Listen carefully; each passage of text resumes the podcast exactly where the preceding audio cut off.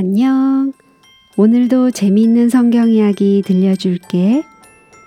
1권 2편 아홉째 이야기 표를 가진 사람 가인은 자기가 저질러 놓은 일을 보고 소스라치게 놀랐어요. 땅에 눕혀진 동생의 싸늘한 시체를 보고도 가인은 무슨 일이 일어난 것인지조차 몰랐어요. 그때까지 그는 사람이 죽는 것을 전혀 보지 못했거든요.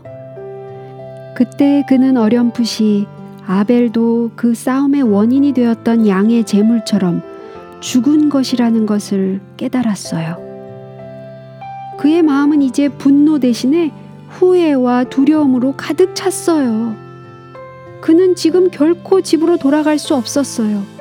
이런 끔찍한 일을 저지르고서는 도저히 부모님을 뵐 낯이 없었어요. 형제들에게도 면목이 없었어요. 아마 그들은 노에서 아벨이 죽은 것처럼 자기를 죽일지도 몰라요. 죄가 하는 일은 바로 이런 거예요. 사랑하는 사람끼리 헤어지게 하고 행복을 깨뜨리고 마음의 기쁨과 평화를 빼앗아가요. 가인이 그곳을 도망쳐 나왔을 때 하나님께서 부르시는 음성이 들렸어요. 내 아우 아벨이 어디 있느냐? 가인은 하나님을 속일 수 있는 듯이 무례하게 말했어요.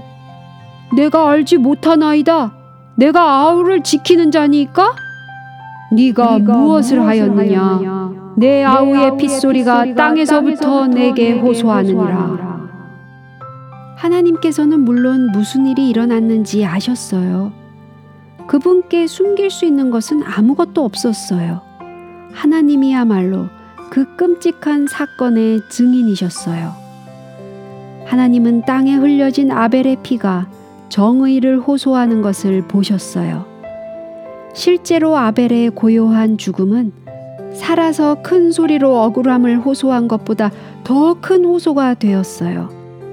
가인은 하나님의 거룩한 계명 가운데 여섯째 계명을 어기고 말았어요. 살인하지, 살인하지 말지니라. 말지니라. 그러나 그는 교만과 시기, 분노, 이기심과 거짓말을 함으로써 다른 아홉 계명까지 어긴 것이었어요. 가인은 벌을 받아야 마땅했어요. 과연 어떤 벌을 받아야 할까요?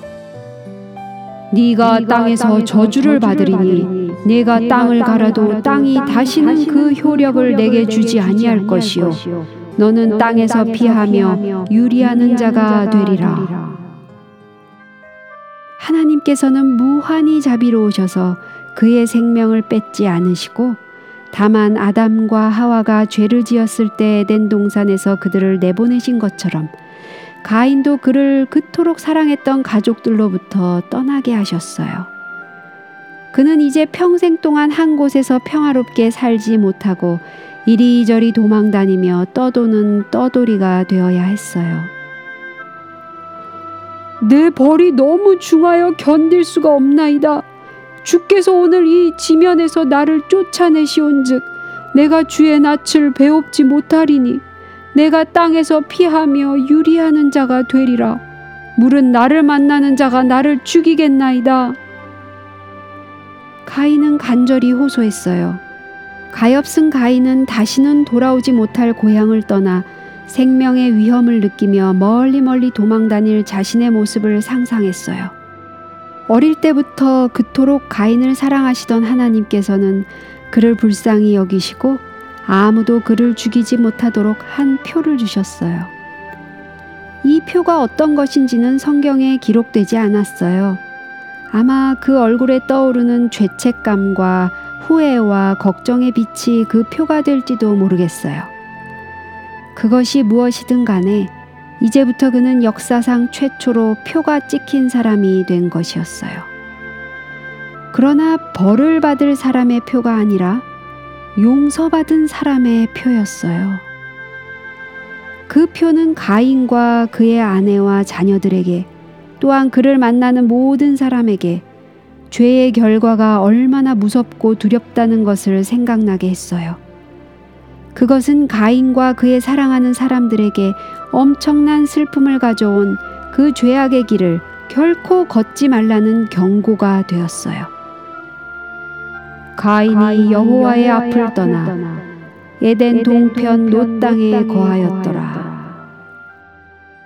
여러분은 아담과 하와의 심정을 한번 생각해 봤어요? 그 짧은 하루 동안 그들은 두 아들을 잃었어요.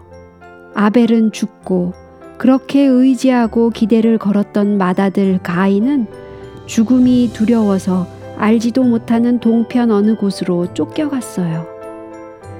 그날은 너무도 슬픈 날이었어요.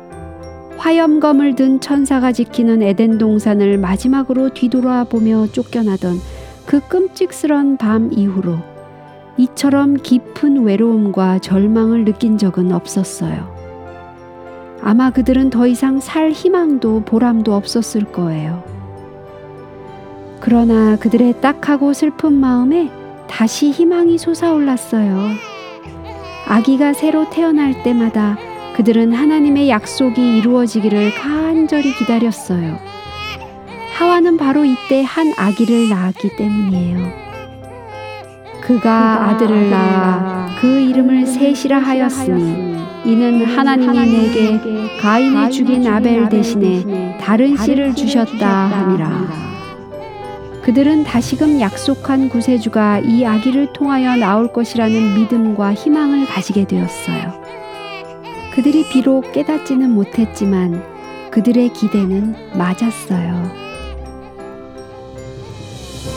오늘 이야기는 여기까지야. 다음에 또 재미있는 성경 이야기 들려줄게. 안녕.